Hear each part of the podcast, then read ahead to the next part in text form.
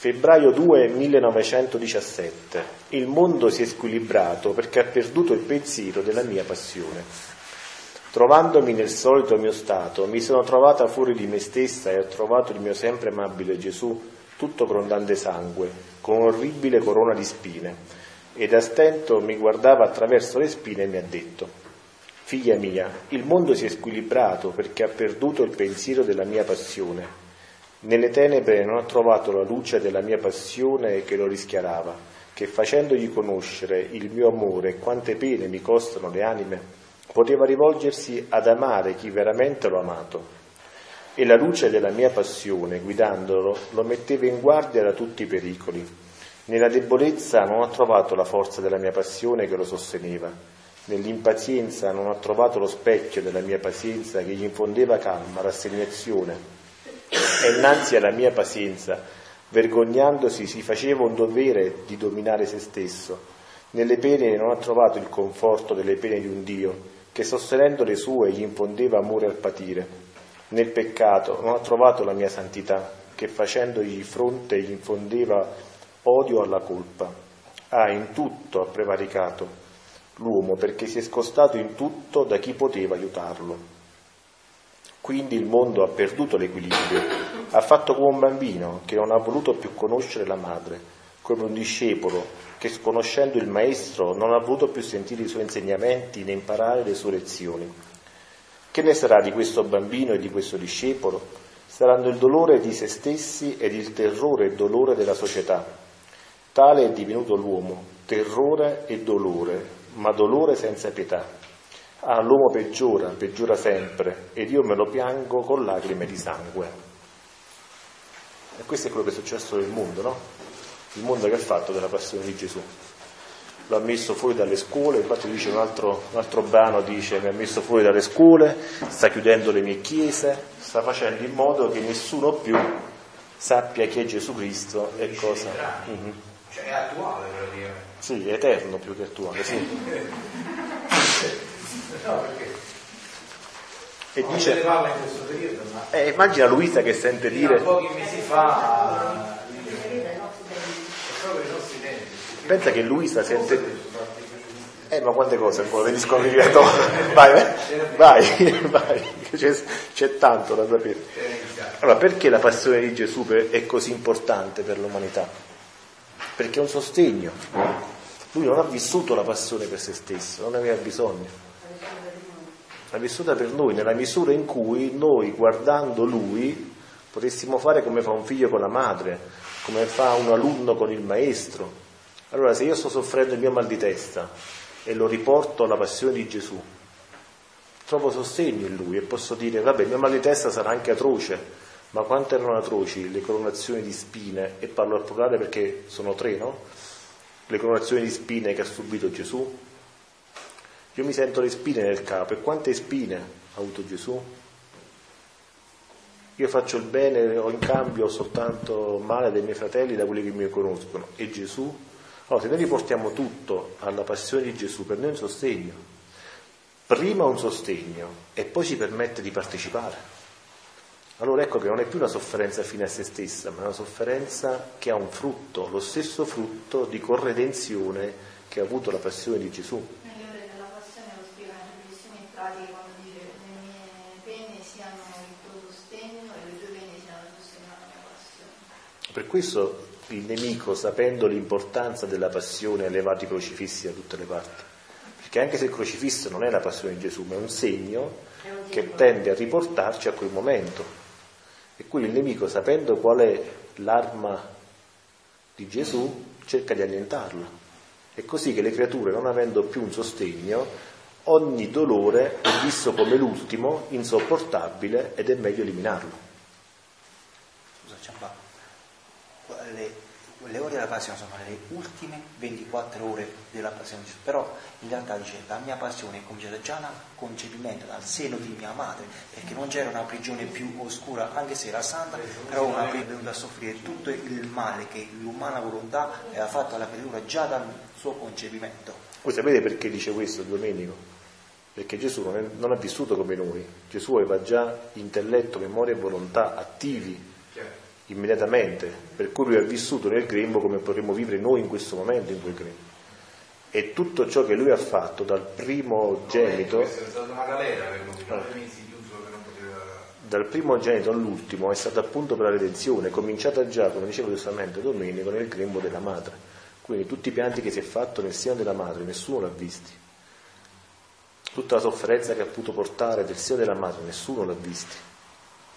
E qualcosa di simile accade anche nell'ora della passione, quando succede che la croce fa sulla sua spalla quel segno profondo per scoprire le ossa, no? Allora dice io con questo, con questo dolore riparo tutti i peccati nascosti, che poiché non sono visti non sono neanche riparati. Qui invece è proprio al contrario, cioè lui ha ha cominciato a operare già nell'oscurità del ventre della madre. Ecco che soltanto con queste conoscenze ne possiamo capire veramente Gesù cosa ha fatto per noi, perché altrimenti ci rimarremo, ci fermeremo all'aspetto estetico, all'aspetto esterno, diciamo, della passione. Bravo. Senza andare, e infatti questa è proprio la differenza tra le 24 ore e la Via Crucis, per esempio. Cioè, nella 24 ore noi possiamo scoprire cosa faceva la divinità all'interno dell'umanità, perché ciò che faceva l'umanità, bene o male, è già stata descritta, è lungo e largo, no? Questo solo lui lo poteva descrivere. Eh sì, perché nessuno poteva saperlo, se non Dio che l'ha vissuto e quindi rivelarlo a Luisa, attraverso Luisa anche a noi. Ecco che i possedimenti si allargano, perché devo pensare soltanto alle 24 ore intese come eh, esperienza del corpo di Gesù, ho un terreno sul quale muovermi, ma se lui mi allarga questo terreno a tutti e 33 gli anni che ha vissuto, io posso già muovermi in più zone. Sì, compreso, certo, se 33 e 9 mesi dovrebbe essere, se, se ha fatto diciamo tutte e 9 precisi, o se 33 erano precisi. Però il punto qual è? Che questo poi rivela la creazione, no? rivela come è stato creato l'uomo, ecco che il terreno si allarga ancora di più e possiamo spaziare dalla, dalla sua mh, morte in croce alla creazione di Adamo, come viveva Adamo, che nessuno poteva saperlo se non chi ha letto questi libri e che ha avuto questa rivelazione. Ci allarghiamo di lì e poi andiamo nel terzo fiat, ci allarghiamo al fiat santificante. Quindi noi, Gesù man mano ci sta facendo conoscere qual è il territorio, qual è il terreno, qual è il regno della divina volontà. E chi vuole vivere in questo regno deve vivere in questi tre fiat. Dovrebbe avere una giornata immersa in questi tre fiat. Il che non vuol dire tirarsi fuori dalla realtà, ma la realtà non è altro che una serie di input successivi che ci permettono di vivere. Per dirne una, faceva freddo dentro, sono uscito al sole. Ma se vivo la divina volontà, il sole mi dice percorri la mia via, percorri la via per la quale Dio mi ha creato. Se esco fuori e trovo il vento, il vento mi dice percorri la via del mio regno. Se incontro qualcuno, quel qualcuno direttamente o indirettamente mi dice percorri la via della mia stessa vita, perché se quello mi ama io posso riconoscere Giovanni che si poggia sul cuore di Gesù, se quello mi odia posso riconoscere chi odiava Gesù. Allora dice Luisa una volta fa un colpo di tosse, no? E dice a Gesù, per piacere, fammi toglimi questa tosse. Dice no Luisa, io sapevo che avevi il colpo di tosse, allora sapendo che tu mi avessi chiesto il regno del colpo di tosse te l'ho fatto venire. Allora anche il colpo di tosse serve per entrare nel regno, ma se stiamo attenti però, perché poi se tutto ci passa sotto senza che noi riusciamo a riconoscere niente, tutto è inutile. D'altronde i cinque sensi Dio ce l'ha dati non per soddisfare i nostri egoismi, ma ce l'ha dati perché erano le vie attraverso le quali dobbiamo conoscere il nostro creatore. Lo sguardo serve per vedere Dio nella creazione, il gusto serve per assaporare Dio nella creazione, e così dell'udito e del tatto, ma noi abbiamo usato questi stessi sensi per offendere il creatore, non per seguirlo e riconoscerlo. Quindi tanto più larga è la, è la passione di Cristo, tanto più di noi stessi abbiamo fatto l'uso sbagliato. Allora qui sta tutta l'opera dei figli della divina volontà, che cominciano a convertire il loro modo di vivere affinché... Questo è- esatto, ma questo è poi proporzionato invece a che cosa? Alle conoscenze. Perché io più conosco, più posso agire, più posso allargare in questa vita. E il regno non si costruisce co- in un territorio piccolo quanto una mano. Un regno ha bisogno di tanto spazio, di tanto terreno. E perciò Gesù parla per 36 volumi. Perché grazie a questi 36 volumi, dici qualcosa? Infatti dice Gesù, maestro, il mio diventa maestro leggendo soltanto una pagina, ma deve studiare per diventare maestro e poi per poter dare agli alunni, altrimenti non può dare niente. Deve- deve essere vita della sua vita. Quando lui avrà talmente in sé quella dottrina potrà darla agli altri, perché si è riempito. E questa è la nostra attività. Però noi dobbiamo sempre aspettare a domani, eh? perché se abbiamo perso il primo passo lì della- del giro, magari siamo usciti fuori, ma tutto pensavamo, fuorché che potremmo vivere in quel momento la divina volontà, rimaniamo sempre a domani, rimaniamo sempre a un futuro che non arriverà mai. Quindi attenzione ci vuole per vivere. Su una cosa che veramente è più complessa, è più complicata, è questa attenzione continua. Ma anche questo è un dono, non basta mettersi lì e dire fai tu. E poi l'attenzione è sempre legata al decentrarsi, no? Come diceva Sì. Tanto siamo attenti a Gesù, tanto non ci decentriamo. Esatto. Peccato la differenza fra io e Dio è una sola D. Questo è tutto, non è che ci sia tanto da fare. eh. Però se sono sempre io il protagonista della mia vita, se io esco per riscaldarmi, o entro per raffreddarmi, oppure mangio per saziarmi, oppure bevo, ma così anche nel parlare, no? Parlo per far vedere che, devo, che so, che, che- conosco, sono sempre io il protagonista. Invece qua è proprio il contrario, bisogna spostarsi. Allora io voglio parlare e non parlo. Sto zitto. Perché man mano che non soddisfo il mio io, la mia volontà si riduce. Ecco perché esistono i superiori nelle comunità, perché esistono i mariti e le mogli, o per i figli perché esistono i genitori. Quello che noi normalmente vediamo come un'imposizione dall'esterno, no? per cui una limitazione di libertà, quello invece è un cammino di liberazione. Perché se mia moglie dice fa questo e io non voglio farlo, e lo faccio, la mia volontà comincia a ridursi. Se il superiore mi dice tu oggi pulisci i gabinetti, io oggi non voglio pulirli, la mia, liber- la mia volontà si riduce, ma aumenta la mia libertà. Perché cos'è la libertà? Fare quello che si vuole e riuscire a fare il bene sempre e comunque, al di là dei contingenti esterni, dei contingentamenti esterni. Perché se persona, se io devo aspettare gli altri per essere felice, non lo sarò mai. Ci sarà sempre un motivo per essere infelice. E questo far capire ai bambini è ancora più complesso, perché non hanno fatto l'esperienza di vita di un adulto. E quando vedo i miei figli con il muso, per esempio, dicono perché sei infelice? No, perché è colpa sua. Perché si è preso questo, perché non mi dà quello. Ma tu così non avrai mai la felicità. Perché la felicità deve essere dentro di te, non deve essere condizionata all'esterno. Gesù nella sua passione non ha mai perso la pace che possedeva nella divinità. E anche chiunque, il più santo, ha perso la pazienza e avrebbe perso la pazienza miliardi di volte in quello che ha fatto lui. Ecco che l'esempio della passione serve a noi per cercare di somigliare a Gesù Cristo. Voi avete letto le 24 ore, quasi tutti penso, non c'è nessuno qua che non l'ha letto. Eppure in mezzo a quei tormenti lui non pensa a se stesso. Mai. Sta sempre lì a pensare non solo a chi ha di fronte, ma all'umanità intera. Noi a stento riusciamo a pensare a chi ci sta a fianco, figuriamoci all'umanità. Allora ecco che il poggio, che il maestro, che l'esempio serve per vivere la divina volontà. Però se lui rimane lì con il suo modo di fare, io rimango col mio modo di fare, e i due modi di fare non diventano sempre uno, cioè il suo, non il mio, diventa sempre il suo modo di fare, e rimaniamo sempre lì, sempre fermi, non facciamo nessun passo avanti. Vado avanti o qualcuno vuole aggiungere qualcosa? Febbraio 24 1917. La Santissima Eucaristia contiene tutta la vita, le preghiere, le pene, le opere e l'amore di Gesù. Se l'anima nel comunicarsi fa ciò che fece Gesù nel ricevere se stesso, gli rinnova quella gloria e frutto completo della sua vita sacramentale. Ma neanche a farlo apposta, o meglio a farlo apposta. Stamattina il Padre ha parlato di questo, ha parlato di cosa sarà l'Eucaristia nei figli della divina volontà. Come questo brano questo spiegherà.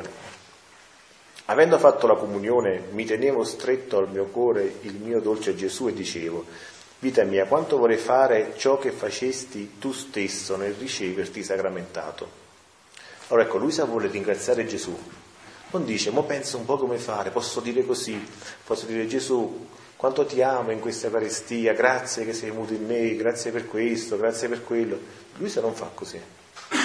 Subito non pensa a se stesso, si riversa subito in Gesù. Vita mia, quanto vorrei fare ciò che facessi tu. Cioè, immediatamente, vedi il primo, il primo moto, cerco di usarlo in parole semplici per capire, il primo moto non lo prende da se stesso, ma subito si attacca alla ruota di Gesù e dice dammi tu il tuo moto. In questa Eucaristia tu come hai fatto? Il che non significa che io pretendo di sapere, perché io non so come ha fatto Gesù, ma non importa se lo sappia o non lo sappia, cioè non è quello che fa la differenza, so che voglio fare come te, anche nell'oscurità, anche nella fede. Non devo sapere come è questo modo, ma dico voglio fare come fai tu. Qualunque esso sia, perché vedi, anche qui no, bisogna fare attenzione sempre alla volontà che esce fuori, perché io devo sapere come ha fatto Gesù, perché voglio farlo uguale, uguale, uguale, non voglio sbagliare neanche una parola, voglio prendere proprio il passo preciso come ha fatto e leggerlo, perché così non posso sbagliare. E anche questo è volontà umana. Dio non ha detto siate perfetti umanamente, ha detto siate perfetti divinamente, come divinamente è perfetto vostro Padre. E che vuol dire? Fai tu, sostituiscimi, non mi interessa come, non mi interessa come va la cosa. Se sono bravo a dire 500 parole che possono emozionarmi prima che emozionarti o meno. Voglio fare come fai tu. Come hai fatto tu? Così voglio fare anch'io. E non voglio neanche saperlo perché l'amore deve essere disinteressato. Gesù vedeva quanta gente avrebbe usufruito della sua passione, no? ma vedeva anche quelli che non avrebbero usufruito della sua passione. Anzi, il dolore più grande, dice Gesù nelle 24 ore, è proprio vedere che nonostante tutto dei figli ancora si distaccassero dalla mia umanità. Ma non guardava questo, non guardava, bastava uno. Dice Gesù, io per una sola persona avrei vissuto tutto ciò che ho vissuto. Ma perché l'amore è oblativo, come si dice, è disinteressato. Se, se, c'è un rapporto anche tra le persone no, in cui io amo mia moglie perché? Perché mi lava, perché mi stira, perché mi cucina, perché mi fa compagnia, perché mi piace, perché tutto quello che volete voi, c'è sempre la mia parte. Io ho, sempre, ho già avuto il mio merito perché lei mi sta dando un servizio, un amore, un riconoscimento, quindi la mia paga già l'ho avuta. Invece non si ama proprio perché Gesù dice amate i vostri nemici, perché è là che si ama in modo divino. Perché il nemico non ci ricambia con l'abbraccio, come sei bravo, con la carezza, anzi ci sputa in faccia, perché è nemico. Quindi è questo l'esempio da tenere davanti agli occhi, è difficilissimo. Questo può fare solo il maestro, ma se il maestro vive in noi può farlo anche noi. Non è forza umana, non è capacità nostra, anzi è proprio nostra, nel nostro riconoscerci incapaci di vivere così che lui può agire. Perché mentre tutti cerchiamo di essere migliori, è nella debolezza che si manifesta la potenza di Dio. Ma se io cerco di essere migliore, dove vado? Per quanto migliore possa essere o cercare di essere, cadrò. Chiunque confida in se stesso cade, è caduto e cadrà sempre. Prego. Questo fa parte della conoscenza della verità di chi siamo noi e chi è Dio. Sempre più si entra in questa conoscenza che noi siamo niente, Dio è tutto, tutto il bene sempre più questo niente cerca di tuffarsi nel tutto. Infatti Gesù quando nei primi volumi, non so se voi state leggendo i primi volumi, pone una domanda a Luisa e dice chi sono io e chi sei tu? No, sentite in queste stesse parole, no? Chi sono io, dette da Dio, eh? Chi sono io e chi sei tu? Si, met, si vede già la grandezza del chi sono io, no? senza fine, eterno, infinito, immenso, e chi sei tu? Neanche l'ombra, neanche l'ombra. Allora mettersi al proprio posto... Non serve perché prima... Bravo, eh, sì, lo stavo per dire. E, e quindi messo al proprio posto la creatura, cioè io, di mio ho detto il Padre stamattina, ho solo i peccati quindi io sono questo qui, tu sei Dio. Però per fortuna poi fa la seconda domanda a Luisa e dice qual è il mio amore per te e qual è il tuo amore per me? E dice Luisa, mentre nella prima mi sentivo schiacciato, mi sentivo talmente piccolo e vedevo Dio immenso, con la seconda domanda mi ha preso in braccio. Qual è il mio amore per te? Cosa ho fatto io per te? Cosa hai fatto tu per me? Ecco che la passione di Gesù è cosa ho fatto io per te, la creazione è cosa ho fatto io per te. Il terzo fiat santificante è cosa ho fatto io per te. E qual è il tuo amore per me?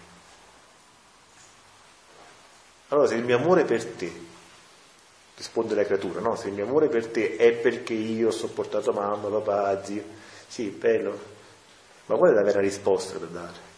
Qual è il mio amore per te? È l'amore che tu stesso mi stai dando e che io non voglio tenere per me, ma voglio ridarti per far scendere su tutti. È liberatore, guardate, non dobbiamo fare niente. Cioè invece devi e che ho fatto io per Dio?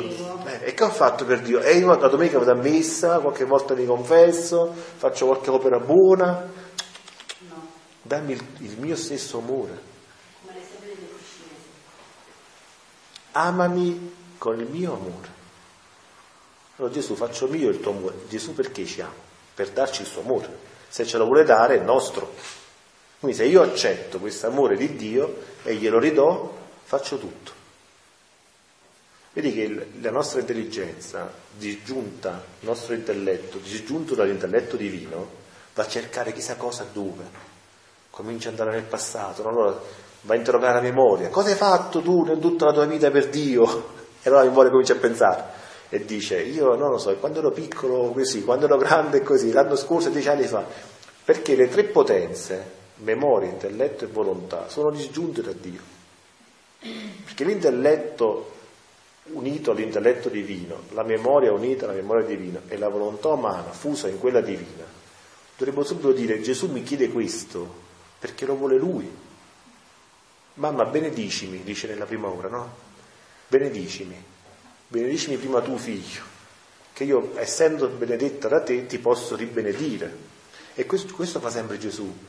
E come quel maestro dice in un brano, che dà un compito agli alunni e dite fate questo problema. Lui sa che il problema è difficile per gli alunni. Allora cosa si mette a fianco e guarda l'alunno, aspettando che l'alunno dica, maestro io questo compito non lo so fare, fallo tu.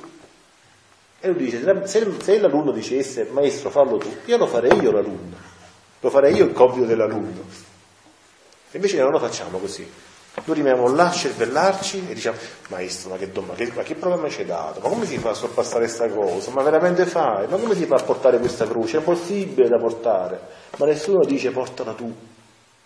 Portiamola insieme. Io il problema non lo so risolvere. Ma perciò il problema è difficile, perché l'intelligenza dovrebbe dire, non è per me farlo. Ma noi che facciamo? Chiediamo aiuto al vicino, chiediamo aiuto all'amica, all'amico, al sacerdote, che è uomo come noi. E Gesù sta là aspettare. E sono 40 anni che sto aspettando che mi chiamate. Quanto devo aspettare ancora? Eppure era così facile, bastava dire Gesù fallo tu. Perché ci dobbiamo fare piccoli, perciò si chiama, lui, Gesù chiama Luisa neonata della divina volontà. Perché non la chiama scienziata della divina volontà? Non la chiama montagna della divina volontà, mastodontica della divina, non la chiama neonata perché il neonato sta sempre in atto di nascere e se sto in atto di nascere sono fra il ventre e, l'uscita fuori dal ventre, no? quindi se sono ancora in quella fase dipendo tutto da, da mia mamma, sono mamma dipendente, ma anche il neonato che nasce non può dire voglio andare al, cinema, rimane in braccio la mamma, se la mamma gli dà da mangiare mangia, se la mamma lo muove si addormenta, se la mamma lo porta in giro lui va in giro perché la mamma lo porta in giro. Quindi questa cosa è un abbandono, ma se noi ci scervelliamo sempre a cercare soluzioni ai nostri problemi da soli, dove andiamo a finire? E l'esperienza della vita di ciascuno è questa, no? Chi è che si è fermato e ha detto io non posso fare questa cosa, ho bisogno di te? Che fa sempre l'esempio del bambino quando... Eh, fulmina. Sì. Pensa che ormai lo sanno tutti. che partecipa della possibilità di guida del pilota, del conduttore, eh? del conducente, hai ragione. Questo per dire che alla fine bisogna perciò convertirsi, però se aspettiamo domani, se domani, domani si fa credito, com'era la frase? Così, domani si fa credito. Vita mia, quanto vorrei fare ciò che facessi tu stesso nel riceverti sacramentato, affinché tu potessi trovare in me i tuoi stessi contenti, le tue stesse preghiere, le tue stesse riparazioni. Quindi si è presa tutto, tutto quello che Gesù ha fatto nel comunicarsi il giovedì santo davanti agli apostoli. E il mio sempre amabile Gesù mi ha detto, figlia mia, in questo breve giro dell'ostia io racchiudo tutto e perciò voglio ricevere me stesso, per fare atti compiuti che glorificavano il Padre degnamente, che le creature ricevano un Dio e davo alle creature il frutto completo della mia vita sacramentale. Altrimenti il frutto della mia vita sacramentale sarebbe stato incompleto per la gloria del Padre e per il bene delle creature. E perciò in ogni ostia ci sono le mie preghiere, i ringraziamenti e tutto il resto che ci voleva per glorificare il Padre e che la creatura doveva farmi. Questo ci aiuta anche col discorso di stamattina, no? le luci spente che diceva Ernesto in chiesa. Non devo leggere, non devo fare di mio, perché vedi, il fatto di spegnere le luci limita la mia libertà, perché non posso leggere, ma invece io sono veramente libero, non ho bisogno di leggere, non ho bisogno della luce, perché io prendo da me stesso e che cosa prendo? Ciò che Dio mi ha dato e lo do a Dio, senza bisogno di fare niente, senza bisogno di, di preoccuparsi di niente, perché alla fine Gesù ha fatto già tutto. Perché un altro immenso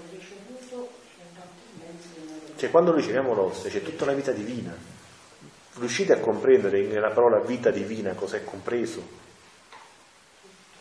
Cioè la parola è breve, è la vita è una parola di quattro lettere, è divina pure piccolina, ma contiene l'eternità. Allora se io ho portato in mano, io ho il sole, se mi servono le preghiere, ho l'infinità delle preghiere di, di Gesù Cristo. Se mi serve l'amore, ho l'infinità dell'amore di Dio. Di cosa ho bisogno allora? Ci vuole che la volontà umana voglia vivere in quella divina. Là sta il passaggio. Quello spetta a noi. Quello è il fiat nostro. Però bisogna stare attenti perché intorno a noi, vedi quello che per esempio, ora prendo l'esempio questo qui perché mi viene più facile fare il discorso. Mi ha spento le luci. Wow, ma questo mi ha spento le luci. E questo già, già abbiamo perso il contatto. Invece ha spento le luci perché Gesù mi dice non c'è bisogno per te delle luci. Tu non sei un servo che lavora alla luce della candela, tu sei un figlio che possiede ciò che posseggo io. Ma questa cosa bisogna crederla, non bisogna dirla con le labbra, perché sennò la volta che ci spengono la luce ricominciamo da capo. No, no, vai. Eh, stesso Gesù che ci mette all'accordo, che a me succede ultimamente, in all'accordo, per il ringraziamento della comunione, e mi trovo sempre qualcuno vicino a me, proprio appena prende le sue canta ad alta voce, oppure inizia a parlare ma a cantare, e io ho difficoltà a essere in vera comunione, capito Gesù allora, non prenderla, però è una, è una prova per poi attingere veramente la comunione, la divina volontà, la sua vita divina. Quindi quello che tu vedi un impedimento, che io vedo un impedimento, invece è un, un allenamento.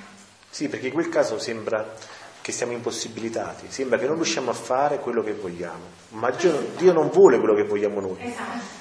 Dai,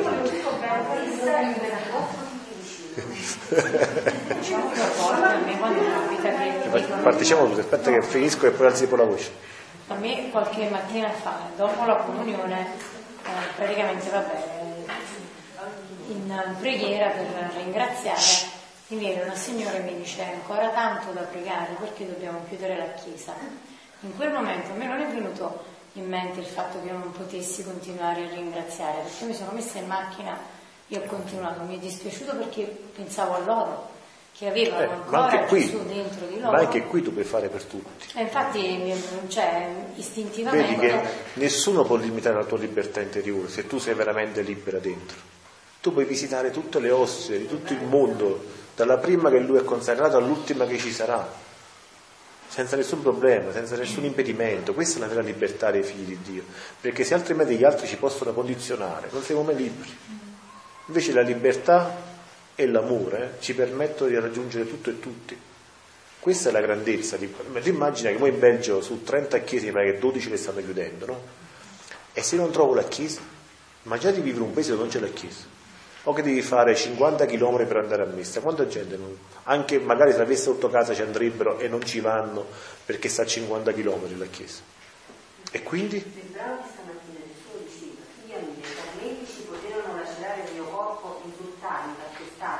Ma non poterono toccare né la mia volontà né il mio amore. Questi li voglio liberi affinché come due correnti potessero correre e correre senza che nessuno potesse impedirli, riversandomi a bene E questo è il maestro che insegna agli alunni. Però dice Gesù, io vi faccio da maestro, però voglio essere ascoltato. Ascoltato non vuol dire che da una parte entra e da un'altra esce. No, ascoltato vuol dire che facciamo nostra queste cose. E perciò in ogni ostia ci sono le mie preghiere, i ringraziamenti e tutto il resto che, che ci voleva per glorificare il Padre, che la creatura doveva farmi. Vedi anche qua il doveva farmi, è un obbligo, doveva farmi. E quindi in questo senso la riparazione, come parlavi tu, no? Sì. Qui tutto ciò che, doveva, che le creature dovevano farti, te lo faccio io, te lo do io, prendo da te per darlo a te, senza neanche sapere cos'è. Che magari non ho le conoscenze per sapere tutto ciò che la creatura doveva dare a Dio. Però nel frattempo, mentre io comincio a leggere il libro e a conoscere cosa dovevo, te lo voglio dare lo stesso, tanto lui lo sa qual è, lui lo sa cos'è. Sicché se la creatura manca, io in ogni ostia continuo il mio lavorio, come se per ciascun'anima ricevessi un'altra volta me stesso. E questo è anche come dobbiamo fare noi la comunione, no? Quando andiamo a comunicarci, lasciate che sia Gesù a prendere se stesso. Non andiamo lì sempre con l'io avanti. Gesù vengo a prenderti. Ah, che bello, adesso mi sono confessato, mi troverai pulito, pulito Gesù, sono tutto per te. Lasciamo che sia Lui a prendere se stesso altrimenti il nostro io si gonfia anche nelle cose sante. Per questo dice Gesù 50 anni di comunione non cambiano la vita, perché se io mi comunico nella mia volontà, passati 15 minuti lui se ne va, oppure prima, se ne va, non c'è niente da fare. Se invece lascio vivere lui, è lui stesso che comunica lui stesso. E immaginate in cielo che guardano questa scena. Voi sapete dove ci sta Gesù Eucaristia, c'è tutto il cielo, perché quando la divina volontà scende nell'ostia, perché scende anche la divinità, si porta tutto il cielo appresso, non è che sta solo Gesù e il Padre e lo Spirito Santo rimangono in cielo. Ecco, vedi, neanche a saperlo.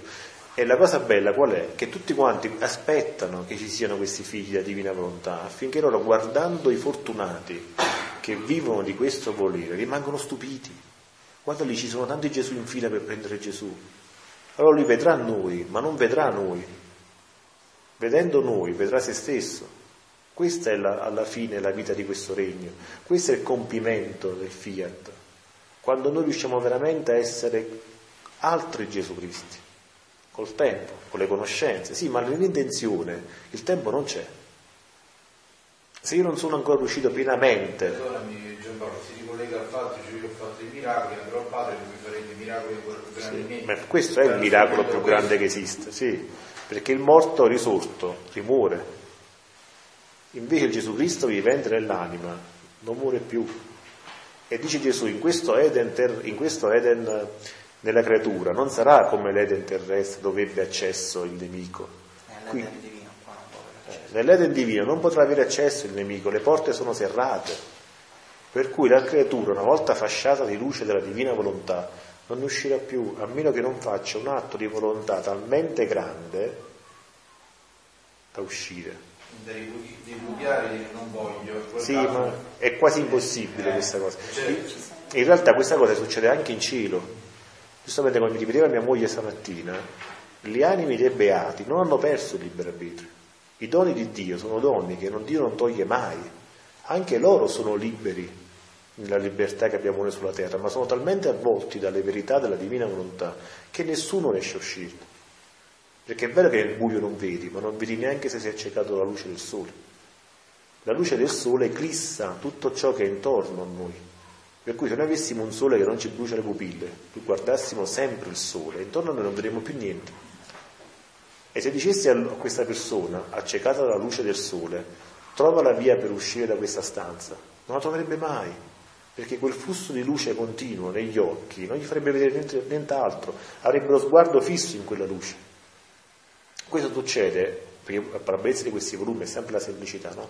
Questo succede anche di notte, ci sono le stelle, ma le stelle al mattino mica spariscono. Eppure la luce del sole le eclissa. E se tu di giorno, a mezzogiorno, vuoi guardare le stelle, che ci sono, non ha tolto le stelle, no? di giorno esistono le stelle come esistono di notte, ma vai a cercare nel cielo le stelle. Dici, segui Sirio, dov'è? Tu anche volendola cercare, non la vedresti, perché la luce del sole eclissa le piccole luci delle stelle. E questo è lo stesso esempio a chi vive la divina volontà. Non vede più le porte per uscire da lì, anche se le porte ci sono e che la libertà, non ripeto, non viene tolta, ma la porta per uscire non la vedi più, perché sei eclissato dalla luce della divina volontà. Perciò dice Satana non potrà entrare in questo regno, rimarrà fuori, perché la creatura sarà eclissata. Prego. Dice lui, dice, ma non è che quando mi parli della tua divina volontà io non ti vedo più tu scompari, il giorno umano di Gesù Cristo deve eclissare questa luce. Perché mentre la divinità è infinita, eterna, l'umanità no. L'umanità è finita di Gesù, per cui è al di sotto della sua divinità. Compare. È perché la luce è talmente. Immagina in questa stanza, no? se tu avessi un sole a un centimetro da te, non potresti vedere più niente. E immagina diventare sole. Dentro il sole, immerso in questa luce, cosa vuoi vedere più? Ecco che tutto il resto perde valore di Gesù, le loro passioni moriranno, i loro vizi moriranno, perché non hanno più vita, non hanno più lo sfogo, perché la volontà umana cresce con gli sfoghi. Cioè se io la mia volontà dico sempre sì, dico sempre sì, dico sempre sì, lei diventa sempre più grande.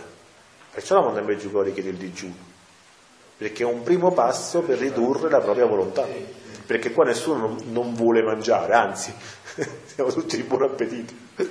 Giamba, ci stava ieri una ragazza, mi sa che oggi non c'è, no? Sembra quella ragazza di Teramo.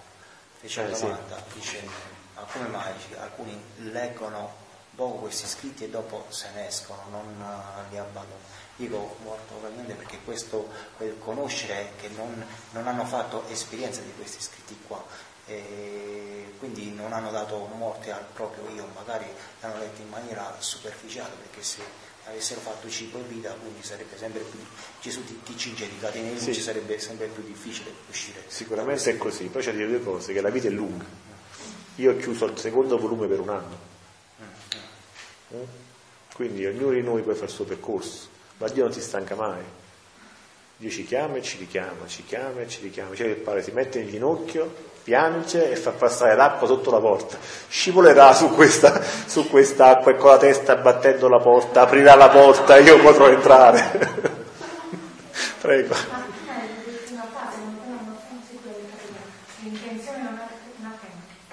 No. Era, ho detto che l'intenzione, e me lo ricordo anche io, però quello che conta è l'intenzione, cerco di ridirla se mi ritorna in mente. Sì, è perché, perché l'intenzione alla fine non ha bisogno di tutta la conoscenza, la conoscenza viene dopo l'intenzione. Non so se riesco a essere chiaro. Se io ho l'intenzione di amare Dio come Dio, poi dopo scoprirò come ama Dio. Ah, certo.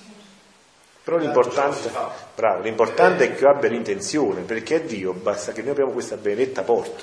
Guardate che si chiama dono. Eh. Si chiama dono. E quello siamo no, esatto, è quello il discorso. Cioè alla fine non è. Esatto. E non è un discorso che io faccio, io imparo. No, io imparo a non fare. Cioè qua è al contrario, qua è una decrescita. Non è una crescita, è una decrescita mia per una crescita sua, però è sempre lui che fa. È sempre lui che concede alla creatura la conoscenza, la capacità, l'attenzione, l'accorgersi delle chiamate che lui fa continuamente. È un dono, come diceva Antonio. Però cosa è da parte mia? Qual è? L'intenzione. Se io, anche non conoscendo tutto, ho capito, ho intuito che questa divina volontà è il massimo bene per me e per tutti, e ho l'intenzione di voler fare questa vita che Gesù mi propone, poi le conoscenze verranno dopo. Infatti perciò dice Gesù che tu alla mia volontà la terra è conquistante, perché poi successivamente ci farà conquistare pure i giochi. Invece in cielo soltanto eh, possono solo godere del- di questi acquisti e non possono fare nessuno. Cioè il regno alla fine siamo noi, ognuno di noi è un regno. C'è anche un detto popolare che dice, che dice ogni testa è un tribunale, una cosa del genere, come dire ciascuno di noi è un mondo a sé stante, no? Quindi, cioè, ma veramente ognuno di noi è un mondo, ognuno di noi è un regno che Gesù ha perso. perché col peccato mortale ci siamo distaccati da questa origine, per cui deve riconquistarci. E un regno si conquista man mano, non è che improvvisamente tutto il regno lo prendi così di pugno. Bisogna... Ognuno di noi la pensa in maniera diversa e quindi per ognuno di noi Dio agisce in sì, un certo modo. Per riportarci però... sono solo una guida, perché sì, non è che questo va però, per me, per te o per un altro. Però fermati, non è, non è solo. Questa è la guida, ma affinché ciascuno decresca a tal punto che poi si faccia una sola volontà, che è quella del Padre. Il mio percorso non è uguale al tuo, il tuo non è uguale al suo, però il fine ultimo è lo stesso per tutti. Cioè è la decrescita della propria volontà affinché non abbia più vita propria, perché anche qui cerchiamo un attimo di fare attenzione, perché spesso si dice no, deve morire la mia volontà, non, la volontà non muore, la volontà ce l'hanno anche i, i santi del paradiso, però non deve avere più vita propria. Cioè, bravo. Se noi riduciamo la vita propria della nostra volontà, diamo spazio alla vita di Gesù in noi. Quindi la nostra volontà vive ugualmente, ma vive in quella fusione continua con la volontà di Dio e rimane incantata perché l'incanto sta nella volontà. Anzi, ci deve essere, altrimenti non la possiamo trasformare. Sì, no, ma non solo ci deve essere, non saremo neanche uomini. Noi siamo uomini perché abbiamo questa volontà, altrimenti saremmo altre creature, uomini. Infatti molti confondono questa Eh. forma di annichilimento, che non è un vero e proprio No, e non a dare vita propria, cioè disgiunta, autonoma, come diceva Tonino, alla propria volontà. Questo sarebbe il volere umano. Esatto, il volere umano. Posso chiedere una Prego. cosa? Cioè si parla che ci deve essere prima l'intenzione e poi si viene a conoscere la divina volontà. No, ho detto che no, non è così, non è che c'è prima o dopo. Spesso, se facciamo, ri- ri- se facciamoci al Vangelo, se aspettiamo di essere perfetti per amare Dio, non ameremo mai. Però se abbiamo l'intenzione di amare Dio, prima o poi diventeremo perfetti. Perciò dico l'intenzione precede la conoscenza, perché se io voglio amare Dio, nella mia imperfezione, lo posso già amare, non ho bisogno di essere perfetto, perché forse non sarò neanche mai perfetto, anzi, senza forse.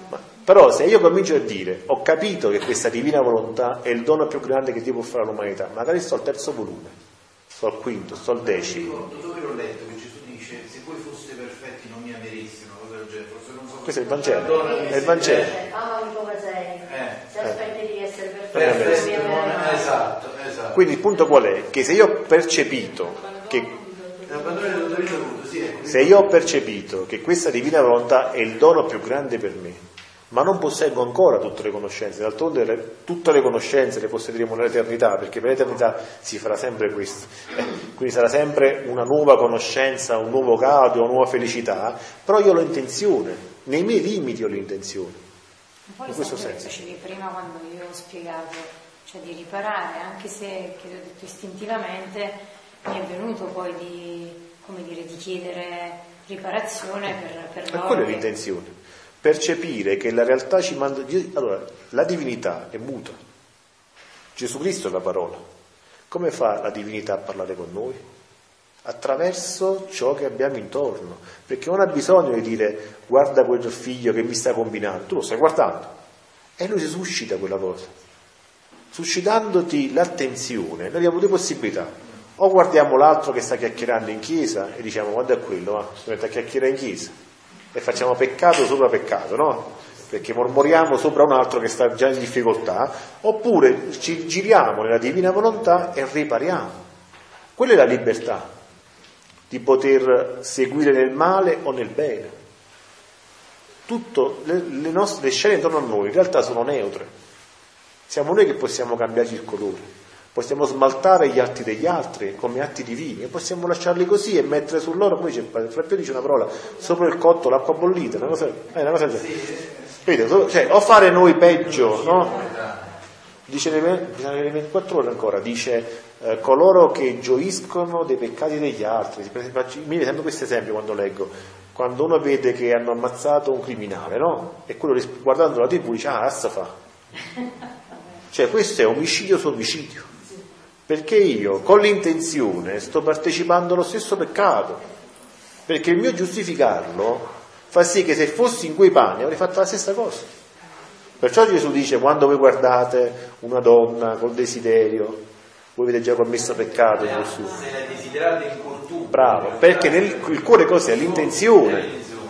Perché se io ti guardo con un'intenzione e tu accogli l'intenzione che, che la percepisci, il fatto materiale di per sé è secondario. Infatti, non è necessario toccarlo, basta che Bravo. tu la desideri, E, e- già sei nato e questo succede anche nel bene però, perché noi nel male siamo bravissimi, siamo tutti scienziati. No? È perché purtroppo l'uomo è così, è furbissimo e intelligentissimo nel male, nel bene è sempre uno, ma perché questa cosa non possiamo portarla nel bene? Allora, se invece ho l'intenzione di rifare gli atti di quella persona, i miei primi, perché noi non siamo migliori degli altri, quindi facciamo dei nostri e poi anche quelli degli altri, noi li smaltiamo al contrario, li smaltiamo di divina volontà. E Dio non vedrà più quell'azione come contro Dio, ma vedrà invece quell'azione smaltata della sua stessa volontà. E cambiamo il male in bene e facciamo un miracolo che è più di far ricrescere la gamba o il braccio a qualcuno. No, per capirci Gianluca, no? Giampaolo, sì. Giampaolo, Figurati, io figurati. stavo pensando a quello che Ti ho visto. eh, eh, eh? No, parlavo con Dito, con l'elettronia. Eh, no, no, no, Vai, vai. Vabbè, ecco, per grazia di Dio, insomma, non, non mi, non mi è capitato, però ci sono a volte gli amici, sai, oh, guarda quella, guarda quella è sposata, guarda, cioè stai attento, no? Però non se ne importano Sì, sì, sì. no? Sì. Come si fa a trasformare poi quella Con cosa? l'intenzione. Cioè, lo devo fare io al posto Sì. suo. Sì. E poi non è che lo fai tu, tu non fai altro che prendere un atto che Gesù ha già preparato per quel figlio. come, come bisogna chiedere? Bisogna, pre- bisogna pregare Gesù? No, voglio capire Tu cosa vuoi fare? Tu cosa vuoi fare? Faccio un altro esempio, io vado spesso poi dalle parti mie, insomma, vado a trovare gli amici, c'è bar c'è tanta gente, no, di tutti i tipi, e ci sono diversi bestemmiatori.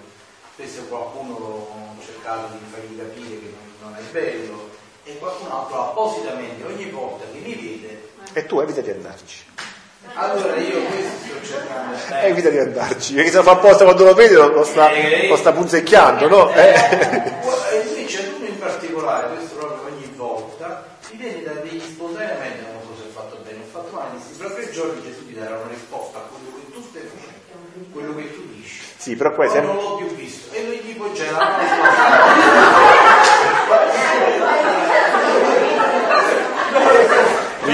rientriamo nell'ambiente divino, cerchiamo di non andare troppo giù. Sì. Riportiamolo un attimo al discorso. I figli della divina volontà. Siete stanchi? I figli della divina volontà fanno atti interni, fanno atti interni, è tutta una vita interna, l'altro non deve vedere quello che io sto pensando. Perché se l'altro mi vede dice quanto però come hai fatto bene a difendere Gesù Cristo davanti a quelli, eri tu contro i 500, bravissimo. Eh? Ci muoviamo io e te. Siamo i primi due ci facciamo il purgatorio. Capito questa cosa? Bisogna anche ammonire. Sì, quando è necessario sì, però se tu, se io so, scusami, 10 persone, quello perdona, ma se io so che esiste una casa di tolleranza, no? E voglio vivere in un certo modo, neanche vado in quell'ambiente. Ci vuole anche una prudenza. Ricordi l'ora in cui Pietro, quando Pietro rinnega Gesù, Gesù non dice, oh Pietro, perché mi hai rinnegato? Aspetta, eh vabbè, ma bisogna prima essere evangelizzati, poi andiamo a evangelizzare. Perché qua parti- partiamo subito all'attacco, ma io parto in difesa e poi attacchiamo. Dice Gesù, come hai fatto male a esporti alla tentazione? Non che tu ti sei lasciato tentare ed hai perso in questa guerra con Satana, perché Satana è più forte di noi, perdiamo tutti. Però il problema dove sta? Che lui si è esposto alla tentazione. Allora, se tu sai che in quel bar si fanno certe cose, se proprio devi, cambia bar. E sapendo però, perché tu adesso conosci quella cosa, anche se non sei nel bar ma sei nella chiesa, sei qui, no? Tu puoi fare quello che vuoi. Tu che vuoi riparare tutte le bestemmie non solo di queste persone, ma di tutto il mondo, di tutti i tempi. Quanto lo puoi fare? Non c'è bisogno che vai al bar e le senti, perché tanto ti assicuro io, per esperienza diretta, che in questo momento sai quante bestemmie ci stanno nel mondo, sai quanti omicidi ci stanno nel mondo, sai quanti stupri, quante violenze, quanti peccati in questo momento. Allora non c'è bisogno che io li vedo, perché non è che ho bisogno di vederli, lo so che esistono, no? ciascuno di noi lo sa che esistono. Allora io voglio amare, vedi il discorso quale parte sempre da noi. Io cosa voglio? Voglio stare tranquillo a casa mia a guardare la televisione o voglio partecipare alla vita divina? Prego. Non mi rivolgo al suo discorso prima, no? il fatto di far capire a qualcuno quando tu parli del fatto, sai, diciamo, "Ah, quella l'hanno ammazzata, ha fatto tanto male, che bello, come mi ha dato un numero. Questa è la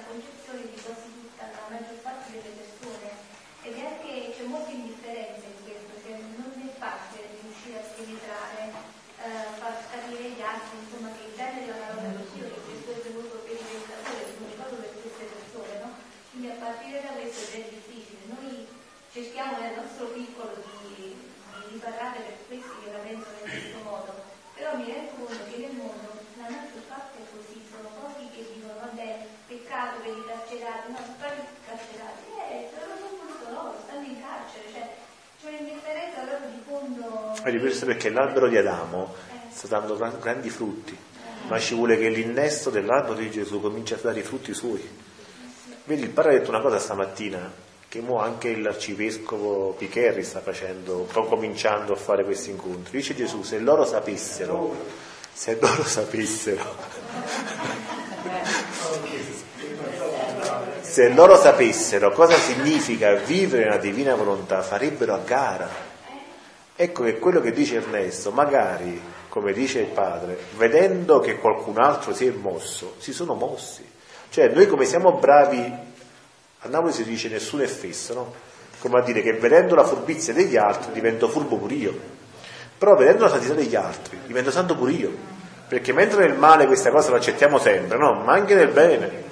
Oh, se ci saranno qualcuno che comincia a vivere diversamente dagli altri, che quando vede un omicidio, per esempio, cioè sempre l'omicidio che parlavamo prima, no? Di un... Eh, ci siamo? Eh, vede l'omicidio di un delinquente e dice povero figlio speriamo che si sia confessato almeno e che il Signore lo perdoni. Ma quello a fianco dice ma che dici? Meglio che muore però tu il seme l'hai buttato.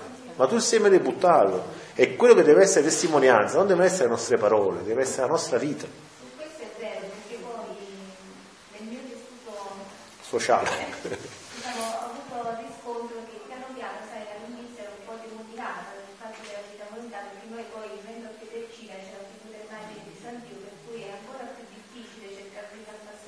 altri messaggi. Sì. Però poi invece adesso quei piccoli segni risultati stanno andando piano piano da tutti, quindi dico meraviglioso perché a me è capitato proprio così, mi sono messa a pregare, ha detto perché stai pregando per tuo nome, perché no, veramente per quello che sta facendo. Eh, ma come fai? Poi insomma comunque abbiamo avuto una discussione, ma alla fine ho cercato di far capire tante piccole cose. E all'inizio, sai, c'era questa separazione. L'importante è che a seminare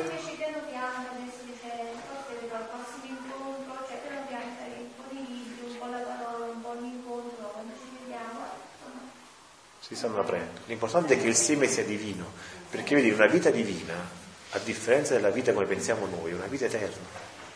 In ogni atto, dice Gesù, voi create vita divina. Purtroppo non tutti riusciamo a comprendere perché non tutti siamo arrivati al brano che sta molto avanti, che parla di questo, ma quando arriverete a leggere cos'è una vita divina, capirete il lavoro che fa una vita divina, l'importanza di una vita divina, gli effetti che può avere una vita divina, per noi sono incalcolabili. Perché quando Dio crea, crea per sempre, non esiste una creazione limitata. Immaginate tutte queste vite divine, i nostri atti, che stanno in giro per l'universo a cercare in chi devono entrare. E non si fermeranno mai finché non raggiungeranno l'obiettivo. Per cui quello per noi ci, diciamo, perdiamo un po' la fiducia, come dicevi tu, no? vediamo che non c'è subito risposta, un po' ci...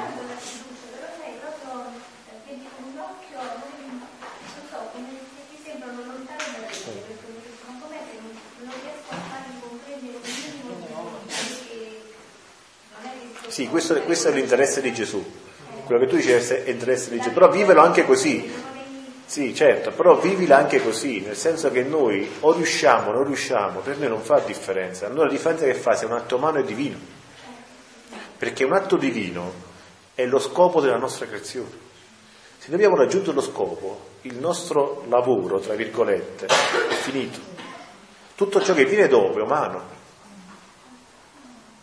Però la, la certezza di queste verità è che queste vite divine non si fermeranno mai. Gesù in un brano dice tu non sai cosa succede degli atti che fa di volontà, ma io mi sento queste vite divine intorno a me, chi mi abbraccia, chi mi bacia, chi si butta nel mio cuore, chi va in cerca delle creature per gridare il mio amore. Cioè noi, noi passeremo, ma queste vite divine rimarranno, rimarranno a cercare i figli della divina volontà per far nascere figli, perché ogni atto della divina volontà fa nascere un figlio della divina volontà. Perché?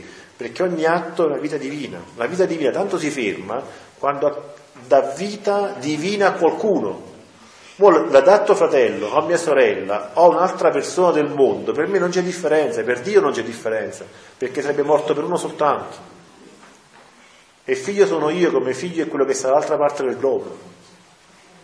Però ecco avere la visione di Dio, avere l'intelletto, la memoria la volontà unite e fuse a quelle divine.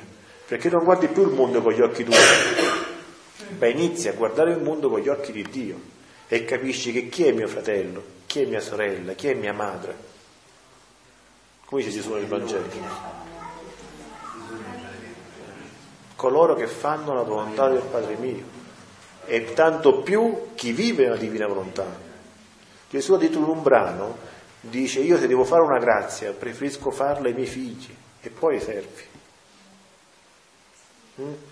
Quindi l'importanza anche per Gesù che hanno questi figli. Sono 6.000 anni che sta aspettando che questi figli escono alla luce e i nomi di questi figli... Chi segue la mia volontà io non so negare e non può perché è la vita stessa sua che richiede.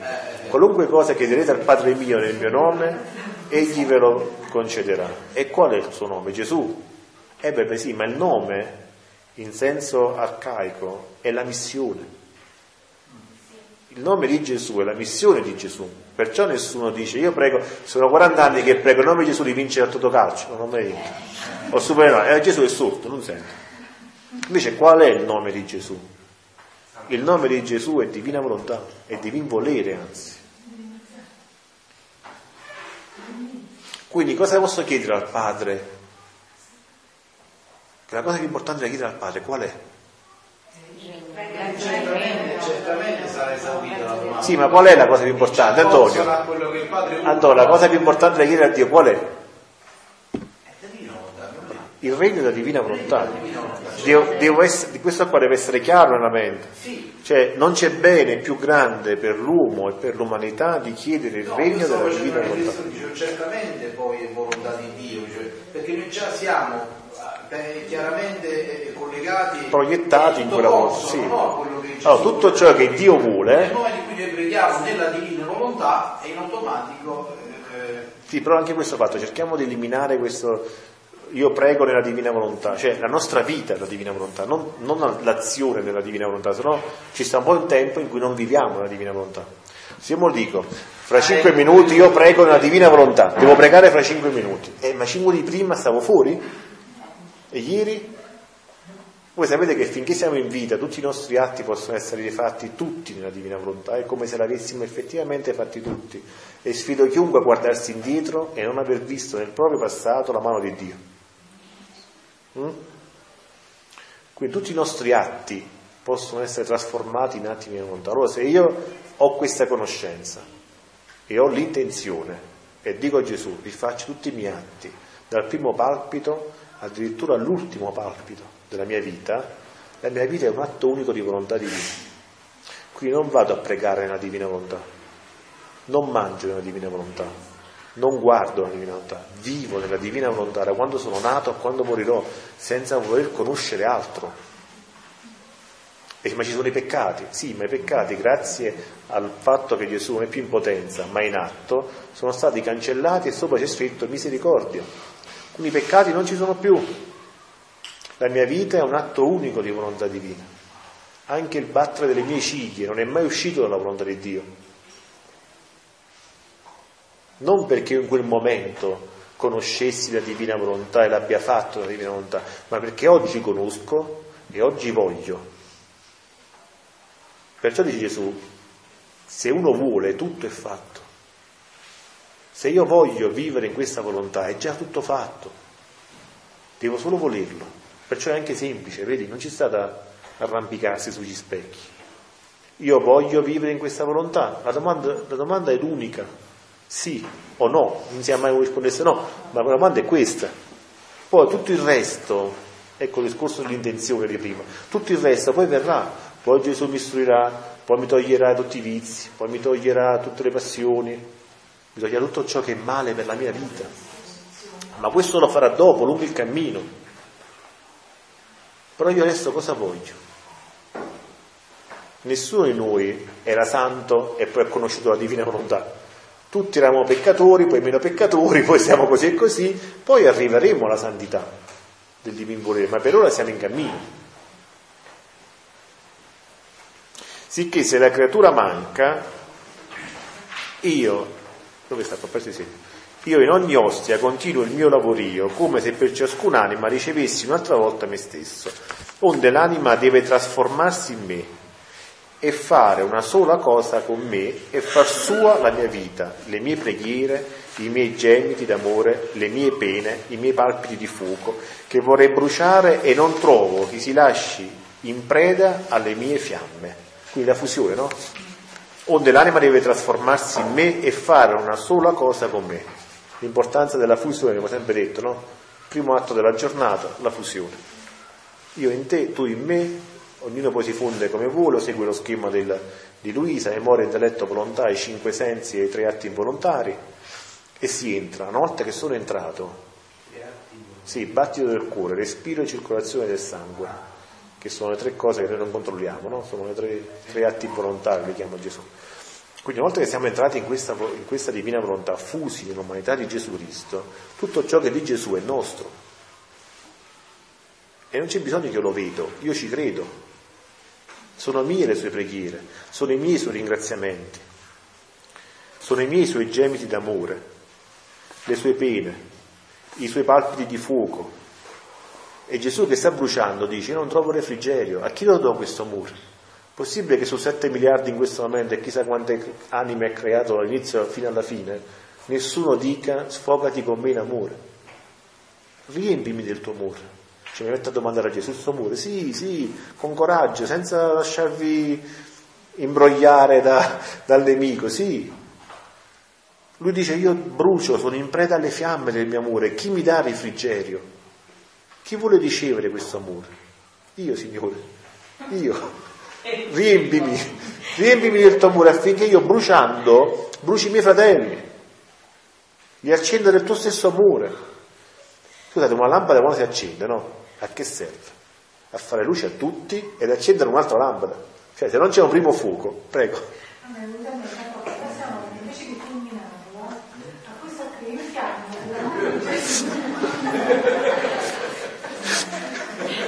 Quindi la lampada attinge il fuoco, cerchiamo di fare un passo. Cerchiamo di fare un, un passo dalla Divina Volontà per capire anche un'altra cosa usando questo esempio delle fiamme, no? Per accendere un fuoco ci vuole un fuoco, ma c'è un fuoco originario. Allora, se io la mia lampada la vado ad accendere al fuoco, bravo, al cielo pasquale, no? si fa la notte di Pasqua, se io la, lampada, la mia lampada l'accendo al primo fuoco, diventa un fuoco tale quale la prima lampada. E se le due lampade le metto vicino, e fossero fatte di cera, per esempio, a un certo punto si fondono tal punto che non vedi più qual è la prima fiamma e qual è la seconda, ma anche la seconda, umana, sembrerebbe divina, uguale alla prima. E questo è quello che succede alla Madonna, no? Come dice, se non sapessi, se la fede non mi